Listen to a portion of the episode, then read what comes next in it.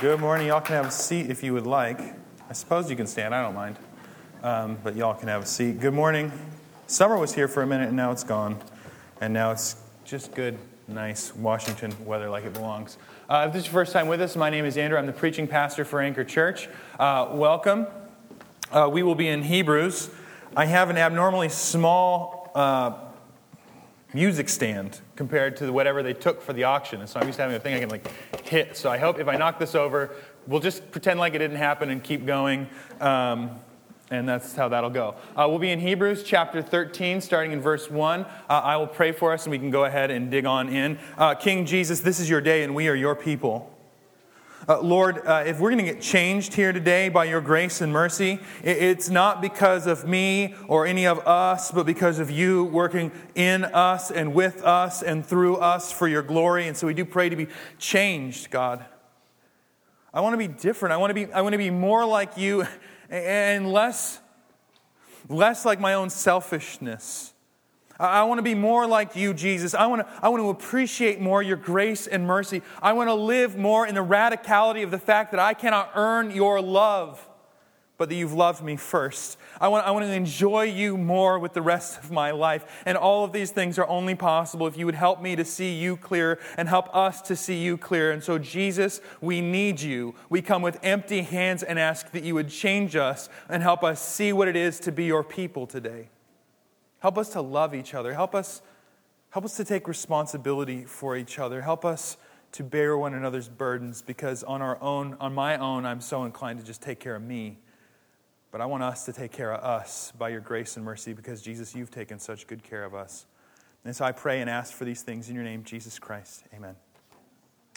Um, okay, so we are talking about what the church is today. We're in Hebrews 13, starting in 1.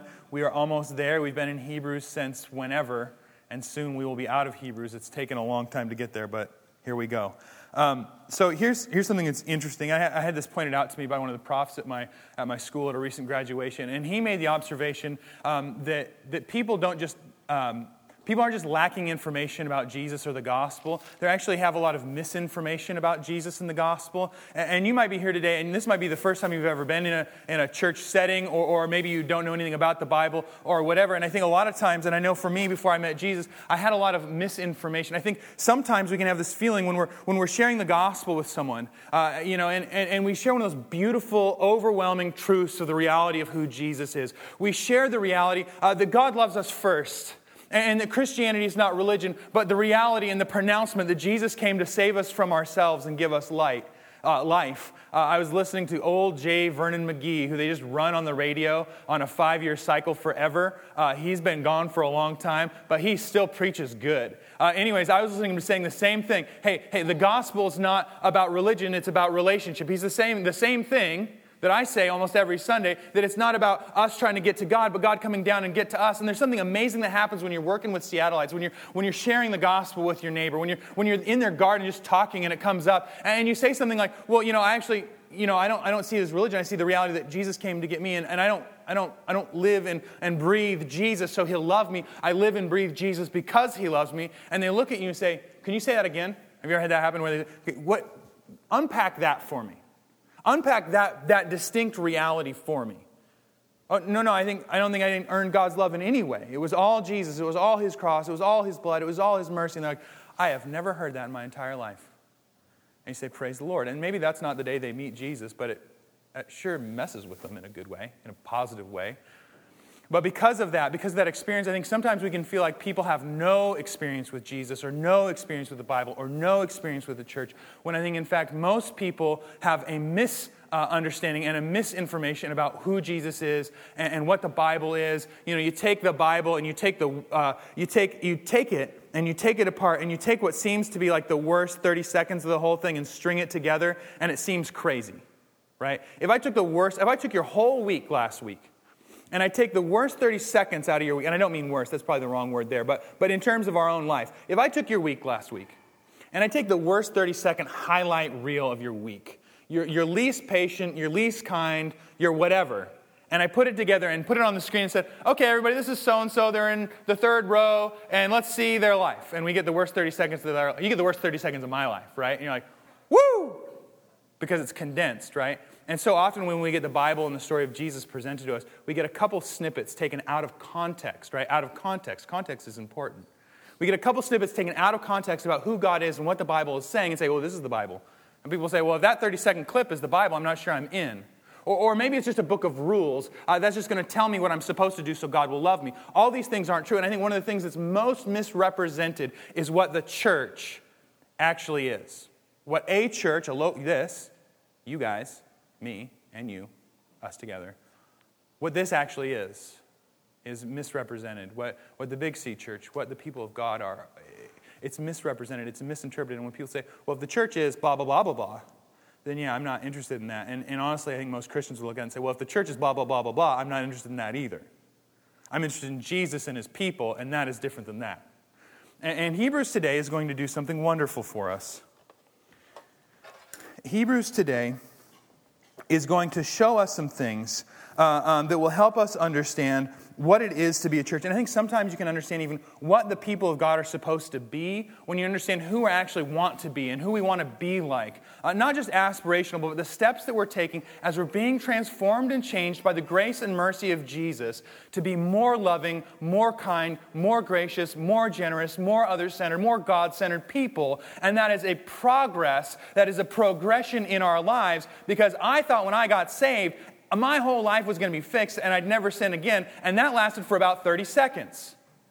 And I realized I have a long way to go, and God is continuously working on me by the power of His Spirit and the power of His Word. Uh, and there are moments and times where it's not the 30 second, oh no clip of Anchor Church. It's the 30 second, look at God doing miracles this week through the church clip, right? And when you see that, and we can point to that and say, and that's who we want to be. And in a sense, that's who we already are. And that's who God's changing us to be. You understand what a church, I think, actually is. And, and we're going to see that here uh, today in Hebrews. And hopefully that will become clear. Because uh, oftentimes, I think when people hear like the vision for, I mean, you live as a church planter and people are like, what's the, what's the vision? Like, what's the, what are the programs? And, and oh, you guys are in a, in a community center. You know, uh, are, are you going to build a building? Build a building in Seattle. Goodness gracious, build a building, right? And, we miss that the vision for a church, I think, should be to preach the gospel to anyone who will listen, to see the people who are the church grow in the gospel, and those people released to share the love of God with the city, and spend our whole time in life helping each other enjoy Jesus and live in the grace of the gospel more and more. So the vision's not, hey, we're going to build this thing, and it's going to be called this thing, and we're going to pay somebody to put a logo on it and it'll be our program this year, and everybody will get in it, and it's the thing. Yay, the thing! Oh! That's not vision. Vision is that we'd one another, one another. The vision is that you would know your Bible more, not because of compulsion, but because of love this time next year than this time today. That you would love each other more, that we would see this thing grow, not necessarily numerically, but in the grace and the mercy of Jesus Christ that we would have more stories together next year of when people put it on the line and made sacrifices, not so we could change the color of the curtains, but because someone needs help. Yeah, sometimes we got to buy curtains because they're there. I mean, the boys and we got these from the at the Boys and Girls Club, and we had a big old basketball uh, uh, window, and people would huck basketballs at the window while I was preaching, and people were like, you know, it's a little distracting when a basketball hits the back of the wall. And we said, okay, maybe we should get curtains because that part of the vision is just good enough church, right? And I don't mean, um, what's, the, what's the proper word in there? I don't mean like uh, low, uh, lame for lame's sake. Oh, we're lame and holy because our speakers don't work. Yay, holy! I mean that we get the we got these because it was distracting and people couldn't hear when someone said Jesus saves sinners and they're like, I'm watching basketballs. I didn't hear you say Jesus saves sinners because I was watching basketballs. And so we got the curtains. Yeah, there's some of that stuff, but ultimately, at the end of the day, is, is the gospel being preached? Are disciples being made? Are people enjoying Jesus more? Are people knowing how much God loves them more? How, are they understanding that they're more forgiven and less condemned than they could possibly imagine more and more as they grow in the gospel? And I think we see that here in Hebrews. And by this, I all mean that we are talking about the vision of being a boring, old, normal New Testament church. Okay? So here we go. Verse 13, chapter 13, verse 1. Let brotherly love continue. All these verses are in the imperative, by the way. Do this, do this, do this, do this. And, and you have to take into consideration, we're in chapter 13. He spent most of, the majority of the other 12 verse, uh, other 12 chapters saying, Jesus rose from the dead, and Jesus is better than Moses, and Jesus brought the new covenant, so you're forgiven for your sins, and Jesus has done the things to where that God can say uh, that, Jesus, that God remembers your sins and lawless deeds no more. It's been, it's been a drum that's been beat. Jesus has done this, and Jesus has done this, and Jesus has done this, and Jesus has done this, and this is who you are. And so now we're in 13, all the way in 13, after he said, Look at King Jesus, isn't he awesome? And we say, Because King Jesus is so awesome, let brotherly love continue. What's assumed in a phrase like let brotherly love continue? That he knows they're authentic followers of Jesus Christ because he already knows they love each other. A little background on this church this is a broken church. This is a religious church. This is a wonky church, and they're getting off. And yet, the author of Hebrews is still willing to call them a church because he knows they love each other in the name of Jesus. And when we say love each other, I mean, this is the, you get in these great linguistics conversations with three and four year olds. I love this, I love that, I love mama, I love the car, right? And we use that same language as, you know, grown ups. Like, I love this, I love it. And surely you don't mean you love your mom the same way you love your car. You don't mean that but we had that one little word to try and talk about uh, them both, right? So we have to understand when we say, let brotherly love continue, the kind of love we are talking about in the gospel of Jesus Christ. John chapter 15, verse 13 says, This is love. You lay down your life for your friends. And I think I actually marked that one. Yeah, let's go there. Uh, John 13, 15. Uh, this is my commandment, this is Jesus, that you love one another as I have loved you.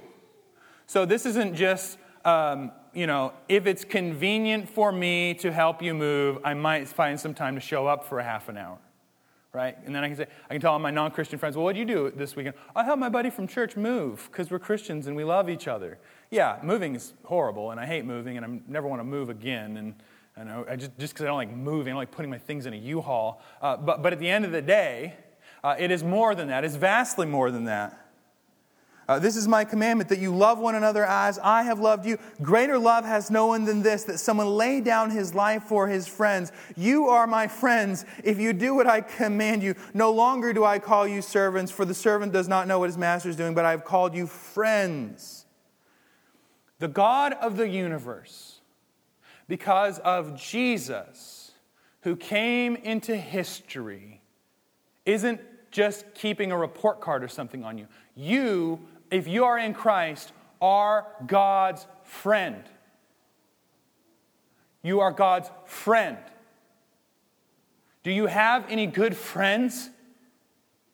I hope you have good friends. I, and if you don't have good friends, I want you to have good friends. But you need to understand that the friend that you have in God overshadows your best, most self giving, self, uh, uh, uh, self uh, uh, pouring out friend you've got that, that is vastly trumped by the friend that we have in God. And we have that friend in God because Jesus Christ came to get us. The radicality of the one who spoke the universe into existence because of Jesus Christ calls you friend. Boom. Let brotherly love continue, friends. Why? The way Jesus has been our friend, we are to be friends to each other. He said, I'll lay my life down. This is how you know friendship. This is friendship. This is love. He's not just talking about like, there's a lot of things he's not talking about. This is, this is big stuff. And this should be the mark of the church already. Uh, number two, verse two. And he goes on. He gives this kind of list.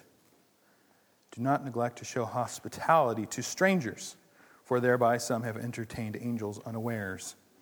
So it's not just love for each other, it's, it's love for the city, it's love for those uh, outside our ranks. You know I mean? It, it's love for uh, the other people who are meeting this building. Joe said, Hey, they're going to come move some stuff. I didn't even know that was happening. It's awesome. Come move some stuff for some people that you don't even know.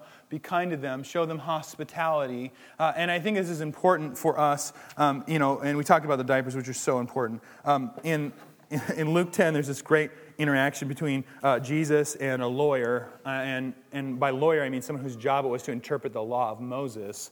and he says to Jesus, Well, what are we supposed to do? You're the teacher. You tell me what we're supposed to do, Jesus. And of course, he's a lawyer, so I think he probably actually knew what he, what he thought Jesus was supposed to do. And this is the one time Jesus flips it around and makes it a question rather than a command. Well, what does the law of Moses say?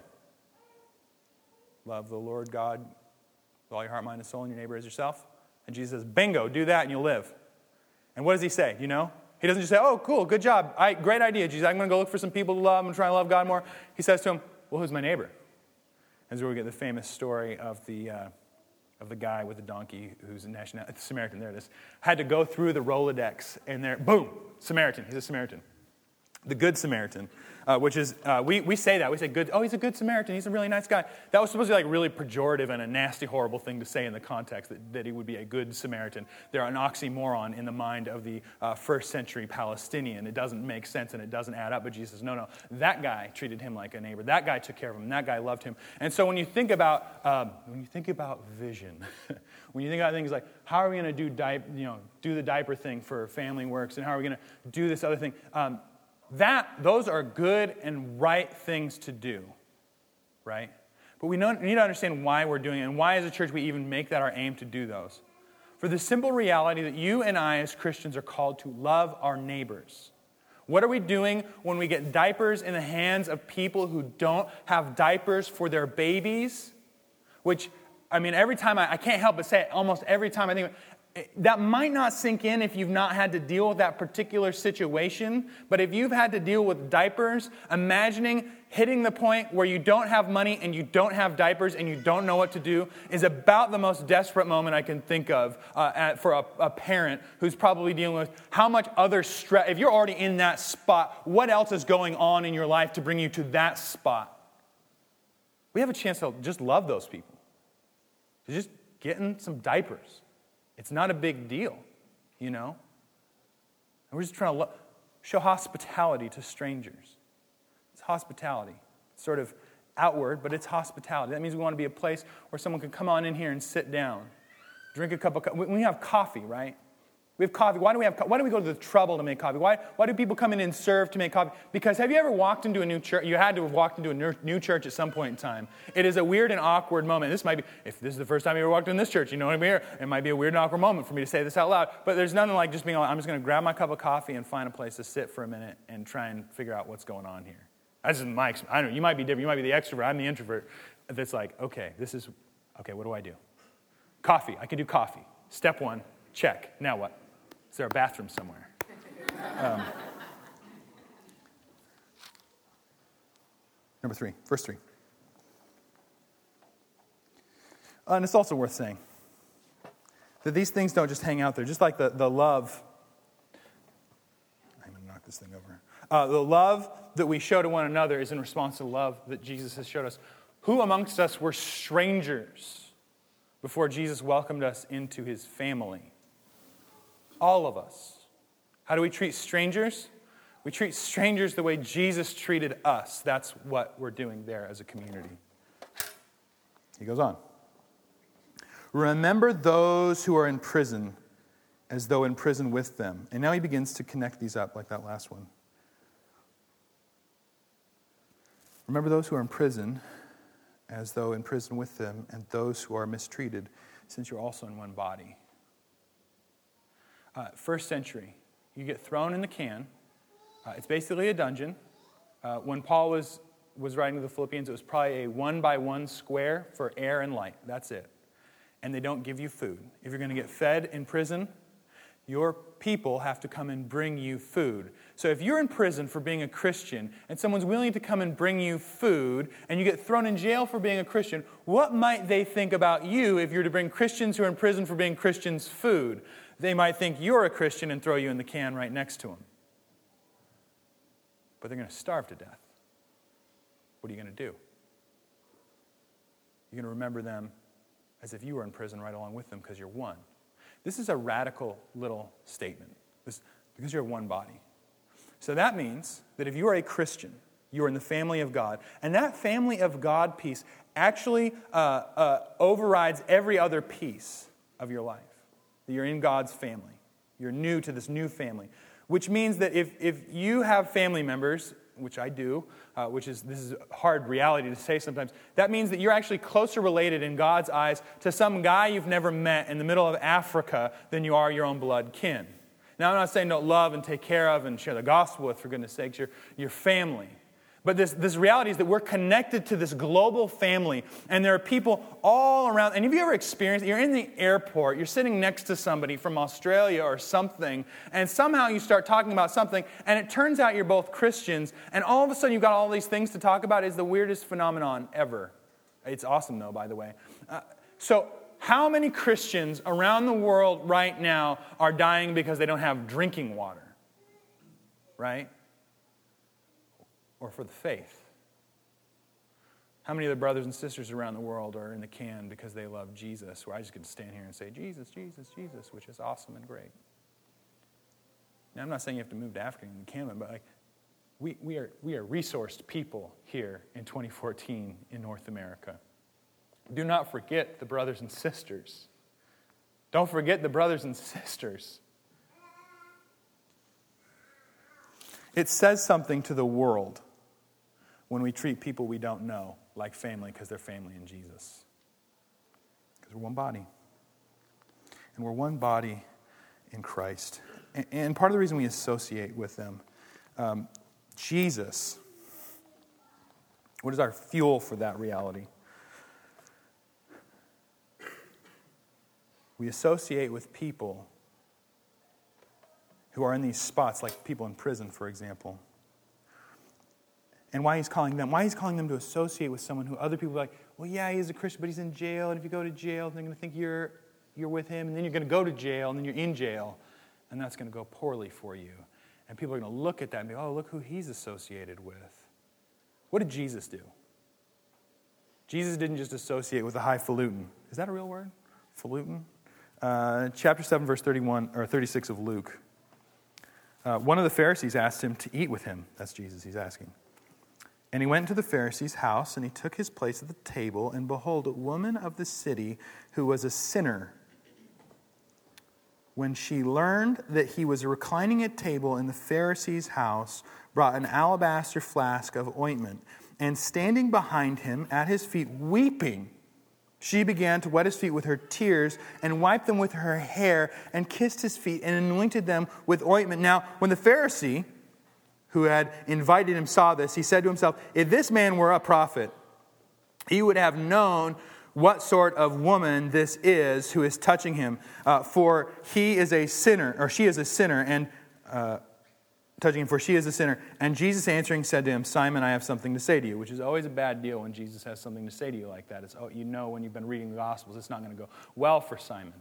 Uh, the reality is, is if we're walking with people, maybe, maybe someone just meets Jesus because the, the, the truth of the community of God is, is that you don't need to get cleaned up to come in here. And in fact, if you, the, the, it's actually going to be more, um, it's almost going to be detrimental to your, to your coming into the family of God through Jesus, if you spend your life trying to clean yourself up and then come and say, Oh, I'll be with the church people now because I'm all cleaned up, the reality is I can't clean myself up on my own. I stand with Je- before Jesus with empty hands saying, You clean me up. Help me. I can't help myself. I'm drowning. I need you. And in His grace and mercy, He moves, which means, guess what? As you're walking with brand new baby Christians, you could be sitting at the Starbucks and come, someone could look at you and say, What are they doing with that person? How dare they sit with that person who doesn't have their act together? I'm a Christian. I only hang out with people who have their quote unquote act together. Try again. Because Jesus associated with me when I was wacky, to say the least. He came down and associated with me. He saved me, and I was not cleaned up. And he actually did that in the incarnation in such a physical way that this guy's thinking, oh man, why is he even letting her touch him? What does he say? Where was I? Oh, he's about to tell him something. It's good. And he answered, Say it, teacher. A certain money lender had two debtors. One owned 500 denarii, uh, one owed 500 denarii, and the other owned 50. Uh, when they could not pay, he canceled the debt on both. Now, which of them will love him more? Simon answered, The one, I suppose, from whom he canceled the larger debt. And he said to him, You have judged rightly. Then turning toward the woman, he said to Simon, Do you see this woman? I, I entered your house. You gave me no water for my feet, but she wet my feet with her tears and wiped them with her hair. You gave me no kiss, but from the time I came in, she has not ceased to kiss my feet. You did not anoint my head with oil, but she has anointed my feet with ointment. Therefore, I tell you, her sins, which are many, are forgiven, for she loved much. But he who is forgiven little loves little. And he said to her, Your sins are forgiven. Then those who were at the table with him began to say amongst themselves, Who is this who even forgives sins? Because only God can do that, by the way. And he said to the woman, Your faith has saved you. Go in peace. And again and again and again and again and again and again, you read the Gospels. And again and again and again and again, Jesus hangs out with people he shouldn't be hanging out with. Again and again and again hangs out with people he shouldn't be hanging out with, saves people who everybody looks at and says, No one could save that guy. That guy'd never believe. That guy? Oh man, he has his he has his PhD in philosophy. That guy will never believe. Oh, that guy, he's wiling out so tough. That gal's doing this, this guy's doing that, and you can fill in a thousand blanks and you look and say, that guy's never gonna get saved, that gal's never gonna get saved. What is God in the business of doing? Miracles. And when we take that posture, friends, our biggest danger is we think that it was like a logical move that you got saved. But that guy will never get saved. What about you? Everybody else was looking at you saying the same thing, right? And at the point in time in which we think that guy will never get saved, but I, I'm a logical fit, we, we kind of change the scales on who's saving who here, who's doing what to get where. Well, of course he saved me. I am an awesome Jenga player. Does anyone even use a Jenga anymore? I don't. But it, cha- it messes with our hearts, and we begin to think we got to earn it again. It messes with our hearts and our walks, and we forget that it is just as much of a miracle. It's just as much of grace and just as much of mercy that you're sitting where you're sitting right now. And that every day, every day, doesn't make sense apart from Jesus. It's the only reason you're sitting here. It's His grace, it's His mercy. The only reason you're sitting here and kids scream for Jesus. I can hear them at least. They may be coming up my step and you can't hear them. That's a gift. And so when you understand that this guy who associated with Zacchaeus, the money lender, I'm talking about association, three people on crosses Jesus, so associated with humanity, dies between two thieves, one of whom he says, Remember me. Today you will be with me in paradise. Not only am I an associate, you get to come into the kingdom. And no, you don't get to do anything about it. You're welcome. So we associate with each other in the worst of circumstances, in the hardest of times, in the biggest of junk. Uh, verse 4 Let marriage be held in honor among all, and let the marriage bed be undefiled, for God will judge the sexual moral and the adulteress. So he's dealing with stuff infidelity outside of marriage, infidelity inside of marriage.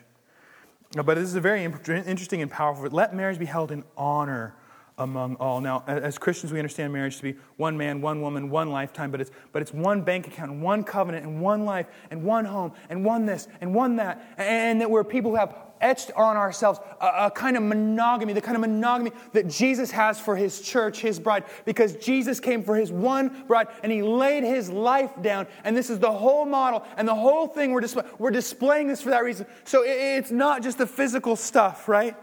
It, it's, it's, it's physical, yes. It's emotional, yes. It's spiritual. It's not doing married stuff with people who you're not married to. It's, it's, it's not playing house. Those are for married people because if we reduce marriage to only the physical, we miss everything God has for us in it. Marital fidelity is so much deeper. It's the love that a husband has for his wife when he doesn't want to get out of bed at three in the morning to check the lock, to make sure the lock is checked. If the lock is unlocked, who knows? You're the, you got, you're the one that's got to get up out of bed. You don't want to get up out of bed. When it says that Husbands, lay down your lives. We want to be like, yes, I would, I would, I would deal with intrusion. Yes, I will do that. But no, I will not, I will not destroy my boat or my Xbox or my airplane model collection or whatever the thing is. Yeah, I'll do that one because that one never happens. But I won't lay my life down in every other area of my life. I mean, it does happen. It, it is true. I don't want to. I don't want to undermine what that actually. You know, I want to be careful with my words. But but you know what I mean. Like when we miss, let it be held in honor. Why? So when people look in the church, they see people who are doing this thing in a way that doesn't make sense. We grew up in a time and a day where so many people grew up in weird and funky and broken homes, and then they can just actually see a family where two people are laying down their lives for each other and pouring into their kids and being sacrificial and being others centered. And they say, Why are you doing this? What's your secret? We had, a, we had a gal in the church, literally had friends pull her aside and say, What's your secret? You've got it all together. And she's like, My life's a mess and I love Jesus. That's my secret. There you go. Jesus. And it's not the Jesus ticket game. It's not the, uh, if you love Jesus and you get married, everything will be perfect. You'll never, ever, ever, ever have a disagreement with your spouse in all your life, and everything is going to be cheery forever. It means that you can love one another, you can forgive one another, you can serve one another, and day by day get made more like Jesus through the life you have, loving and serving and caring for one another. Yeah, it's not like, a, oh, they, oh, you got that book from that guy, and I got this book from that guy, and you use the Bible, and we're all happy. No, no, it, it, it's us being transformed in the likeness of His Son, and more and more laying our lives down in service. And that we just have etched on us that monogamy, the, the single mindedness of Christ for his people and their holiness. What I think is interesting, I will also add social commentary perhaps. Sometimes that's a drum that we love to beat. What I think is interesting that Hebrews has verse 4 right next to it. What's verse 4 say? So we can get up there and beat the, like the marriage. drum. You got it, marriage, marriage, marriage. And then verse 4 comes up, and it says, uh, verse 5, pardon me, and I lost trip on that and fall over. Have to kick it. Uh, keep your life free from the love of money.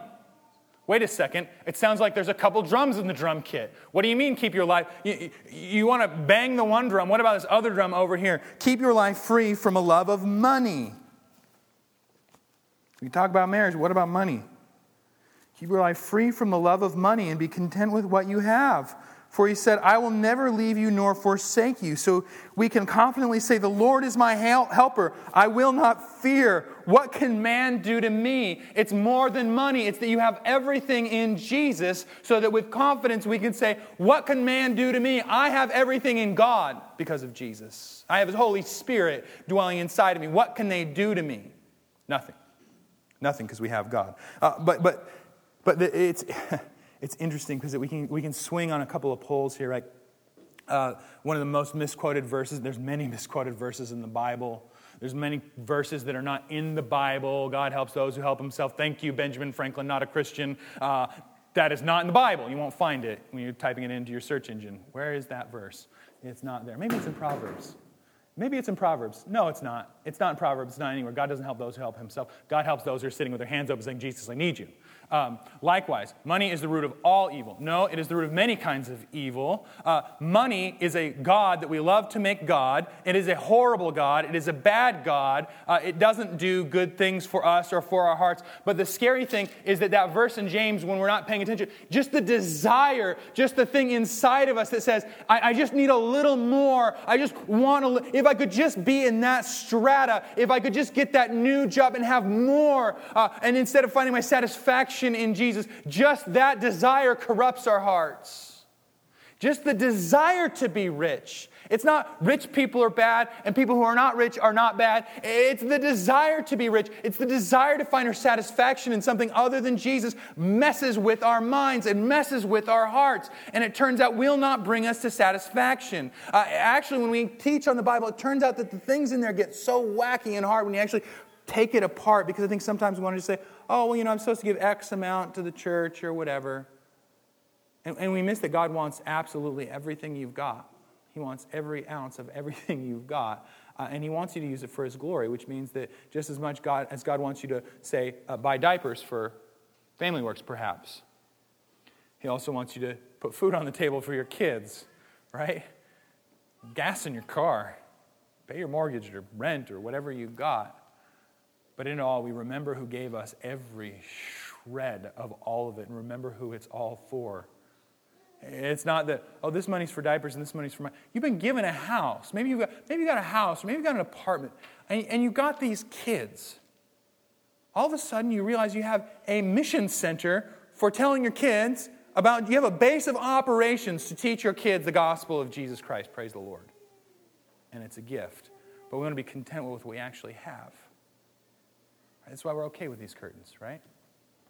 It'd be cooler if they were maybe royal purple or something. But they work. They make a hallway, and so we can get coffee. Okay. Okay. What do I got for time? Mark 10 says this, and I think it's worth listening to, particularly here in North America. Uh, Mark 10, verse 17. And he was, uh, that's Jesus, and he was setting out on his journey. A man ran up and knelt before him and asked him, Good teacher, what must I inher- do to inherit eternal life? And Jesus said to him, Why do you call me good? No one is good except for God alone. Jesus is awesome.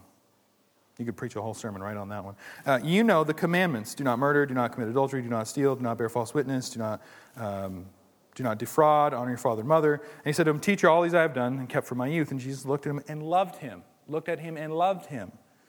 Love him is circled in my Bible. And said to him, You lack one thing. Go and sell all that you have and give it to the poor, and you will have treasure in heaven, and come and follow me. Now, what he's not saying is, if you go do these things and you get to go to heaven, what he did is he identified his idol. and said, That is what you love more than me. Ditch it. That's what's more important to you than God. Get rid of it. There's all kinds of things that might be in any of our lives that are that way. Money helps us get those things, but he looked at him and he loved him. Okay. Uh, number six. Nope. I have it as number six. It is verse number seven. Uh, remember your leaders, those who spoke to you the word of God. Consider the outcome of the way of their life and imitate their faith. Uh, this is important. Uh, this is important for a number of reasons. Uh, I've been asked several occasions why should people read things like First Timothy or Second Timothy? Someone's going to correct me. The Timothy letters or Titus, which are addressed to, you know, these are the qualifications of elder. Why should I even care? I don't feel like I'm going to be an elder. I'm not called out. Why should I care? I don't know why I was about to do that, but I felt real cozy, like I should. Um, and then I almost fell. Um, it, it's because you need to know what to look for. We're elder led congregationalists, which means when the elders say we think this guy should be an elder, we actually bring it to the church, and the church needs to look in that guy's life and say, yeah, that's a guy I will follow. Uh, but we really, really, really, really, really mess up on a couple of things, to be honest with you, in the church in 2014 on what a pastor is supposed to be. Usually it's like, well, he's got an MBA and he's a this and he's a that and he's a that. So what? Who cares? I don't care. Well, he's got an MDiv, right? You could have credentials. Hey, if he learned Greek and Hebrew, it's really hard and it's very helpful in studying the Bible. And if you have an opportunity to do it, hey, power to the people, do it. But what I am saying is that does not make a godly man. That does not make someone who will lay his life down for the people of God. That does not make someone worthy of imitation. You want to be able to look at a guy's life and see it and say, man, yes, he is a sinner. No, he doesn't belong on pedestal. Yes, I'm going to follow him because look, look, yeah, he's not perfect. His kids aren't, you know, they're in progress people like everybody else. Okay? If we're looking for the wrong things, we'll put the wrong people in the wrong places. Period. Imitate their way of life. This is the place we start with our elder candidates. Matthew, Mark chapter 10, verse 45. And, um, you know, if you've been hanging out with Anchor Church, you're like, that one again, huh? Yep, that one again. Verse 42 says this And Jesus called them to him and said to them, You know that those who consider, uh, are considered rulers of the Gentiles, that's out there, lord it over them, and their great ones exercise authority over them. But it shall not be so among you. It shall not be so among you. You're not looking for the guy on the top of the dog pile, you're looking for the guy on the bottom. It is awkward, by the way, to preach about these things. I am a man in progress. I am not a perfect man. But I'll tell you what, people like Pastor Joe, I can look at his life And I see him on the bottom of the dog pile again and again. I see him laying his life down for his family. I see him laying his life down for his wife. I see him sacrificing diligently to know the Word of God. And I can look at him and commend him to you again and again and again because he is a godly servant of Jesus Christ, not a CEO. Joe gets to be an elder not because he's a CEO, but because he's a member of this church who's been called by God to serve in that role. There's a difference there. Do you hear what I said? A member of this church called to serve in that role. He's not different or apart from everybody else. Special job, hard job. Paul used the word in the elders who are to the church in Philippi with the overseers together the people of God. Uh, but it shall not be so among you. But whoever would be great among you, this word means to lead, by the way, in the Greek, you need to be needs to be your servant, and whoever would be first among you must be slave all. For the Son of Man, this is what it's rooted in. For the Son of Man came not to be served, but to serve and give his life for a rans- as a ransom for many. So the aim of our life, I have never in all my days, ever, ever, ever, ever, in all the churches I know, uh, in all the people I know, when they get their, their name in the, the paper, I've never heard them, I've never had them send me an email and say, hey, uh, I know the Bible says woe to you when they speak well of you and that we shouldn't be like the Gentiles, but the Gentiles are really celebrating us right now. Uh, am I doing this right? Am I on target? They say, Yay, we're in the paper and everybody loves us. Maybe. I'm not saying that's even wrong or bad, and not everyone has to throw rocks at the church all the time. But what I am saying is we need to be careful. We don't just look at it and say, well, a marketing firm who does the same thing we're doing gets accolades, and we're getting accolades just like them. Because we're not a business, we're a family, we're a people, we're the people of God. And so the pastors need to look different than CEOs, they need to look like pastors. Latin word meaning shepherd. Shepherds and, and, and particularly in this uh, imitation, this way of life. So, our aim is not to think of how can we get that program with the brand on it to get everybody in it. Our aim is to think how can we make disciples of Anchor Church and tell Seattle about the gospel of Jesus Christ. 1 Corinthians 11 and 1, Paul says the craziest, boldest, weirdest thing. He says, Imitate me. That's bold. Look at my life and do what I do. But he doesn't just say, hey, imitate me because I have cornflakes for breakfast and I'm really into uh, Rage Against the Machine and I, uh, I have a pink Cadillac and do all those things. That's about as random as I can get, by the way. because you're free in Christ to do all those things. And it would be creepy if we had a pastor who did those things and you thought godliness was getting a pink Cadillac. And we got two pink Cadillacs and we don't know what to do with them. Imitate me is what? I imitate Christ. So, yeah, I wear sweaters and listen to George Jones. You should listen to George Jones because he is amazing. And then you'll listen to me like, this is, I was going to say a different word, this is not good. And then I'll say, then you don't really like country music because if you don't like George Jones, you don't actually like country music. But I digress because it's not about George Jones, for the record. Imitate me as I am. How do you study your Bible? That's not to say you have to study just like me, but but, but finding somebody who's further along the way than you say, how do you study your Bible? How do you make a disciple? What is a church? What is the gospel? How do you do parenting? What do you do about this? I mean, I try and be even careful, so careful with my own idiosyncrasies in my own lifestyle stuff. Even when I'm hanging out in my living with friends who are part of the church, I have an inclination to say, I'm going to say this now, but this isn't like pastor stuff. This is just, you know, I think kale is better than iceberg lettuce or something, or iceberg lettuce is better than kale or something, you know? But hey, who cares, right? Like it's just we're being friends, we're just talking here. The last thing I need to say, you should all burn your kale and buy iceberg lettuce.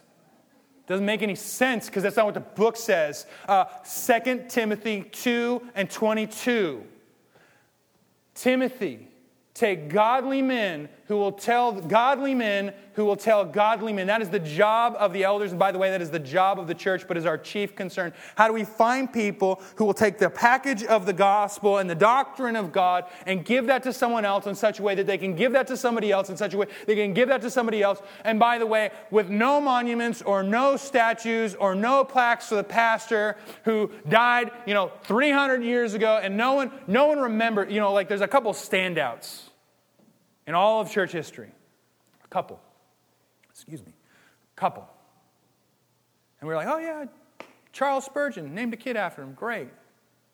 Charles, you know how dudes Charles Spurgeon trained who you don't know their name? Tons. Where do they preach? Everywhere. Where do they pastor? Everywhere. Who's going to remember me? Nobody. Who cares? I don't because Jesus will. My aim is not to do something or build something here that our church will be remembered forever because it won't, except for by Jesus.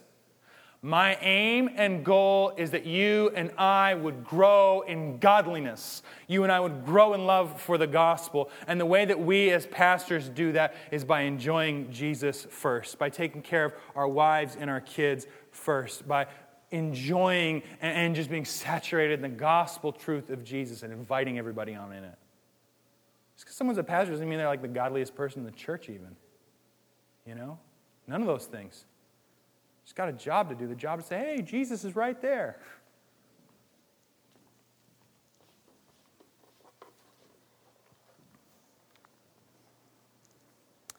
And, all these things, right?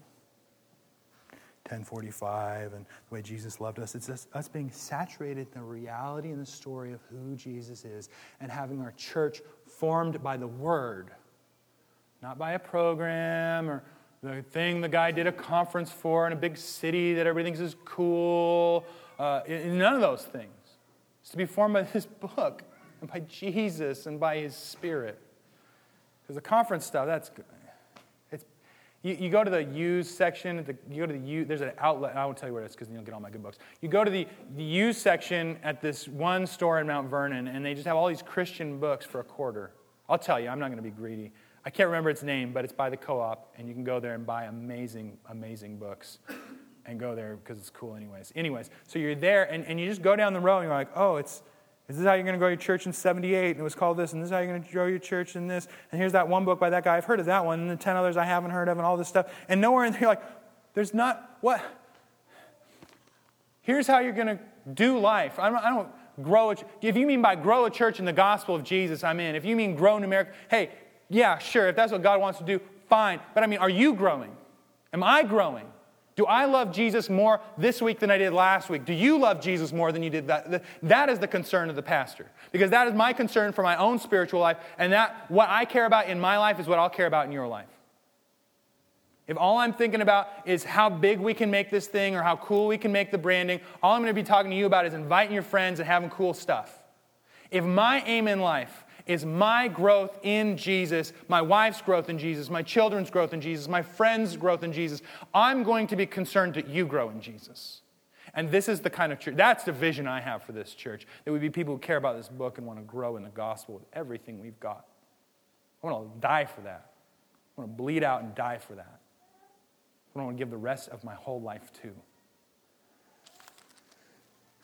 When we don't believe in this radical shaping in the gospel, and that it's really about us growing in the gospel and us being a church that reflects the glory and wonder of Jesus. Uh, when we don't believe this, we do a number of weird and different things. One, we begin to have a superiority in our own church towards other churches. Well, you know, we've got that program with the brand, and they don't even have a brand on any of their stuff. Can you believe that? Uh, hey, if we make it look cool, especially if people got gifts and talents in the church, yeah. I'm not saying lame, I'm just saying priorities, right? There's a difference. So, so what we begin to do then is like, well, they don't have this thing. And, and what I realized somewhere along the lines of this whole deal, and then I'll close this down, it, is that when, when you look at like Acts 2, how many lunches I've wasted, if we could just be an Acts 2 church, if we could do this.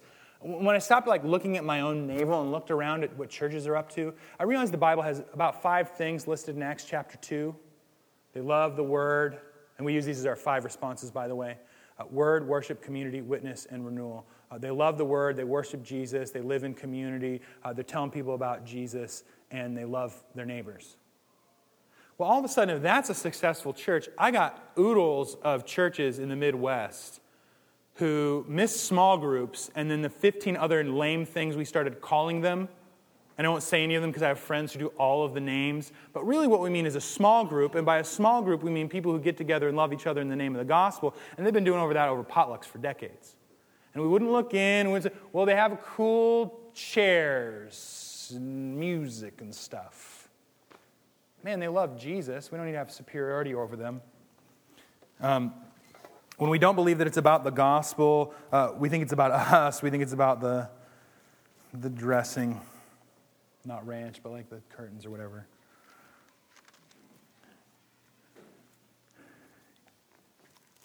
At the end of the day, when you look at what a church is. And the reason we do what we do is because of who we are in Jesus. I think you can actually see that what we're talking about then is something radically different than whatever they mean, the misinformed folk.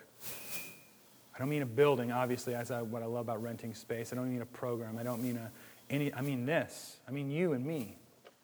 This is a church. It's wonderful and it's beautiful. And why are we a church? I, I love that the very next line, and then we'll close it here and I'll dig into this one next week. But, but the, so it's church, church, church, do this, do this, do this.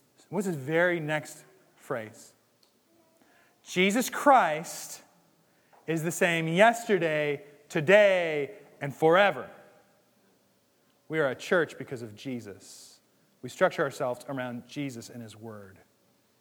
And I think, honestly, if when I help my neighbors to see this, all of a sudden it's like, man, that's not as cruddy as I thought it was. I think when we see this, we take not, not Sunday attendance, not even community group more serious. We take doing life together. A church is ultimately a people who want to enjoy Jesus with everything we have, who are willing to say, to be a member of this church is to say, this is a people I'm willing to take responsibility for, and this people's taking responsibility for me to be formed in the gospel of Jesus. It's not me signing some contract or whatever, it's me getting with this people and helping them follow Jesus and them helping me follow Jesus. That's a church. And that is honestly really, really different than what I thought a church was. I'm going to pray for us. Jesus, we love you. Uh, we are your people by your grace, by your mercy, by your favor. Lord, help us together to follow you. Help us together to help each other follow you. Help us to know it's not buildings and bricks, but it's us you didn't come into history to save a bunch of buildings and bricks. You didn't save us so we could cook up some program for discipleship, so we could talk about discipleship. You saved us to make disciples and be disciples. You didn't save us to, to think about enjoying you, You saved us to enjoy you. Uh, you, didn't, you didn't save us to, to, to think about it, but to do it and to be it and to live it. Help us, Lord, to live it. You died so we could live. Help us to live. Jesus, we love you and pray these things in your name. Jesus Christ. Amen.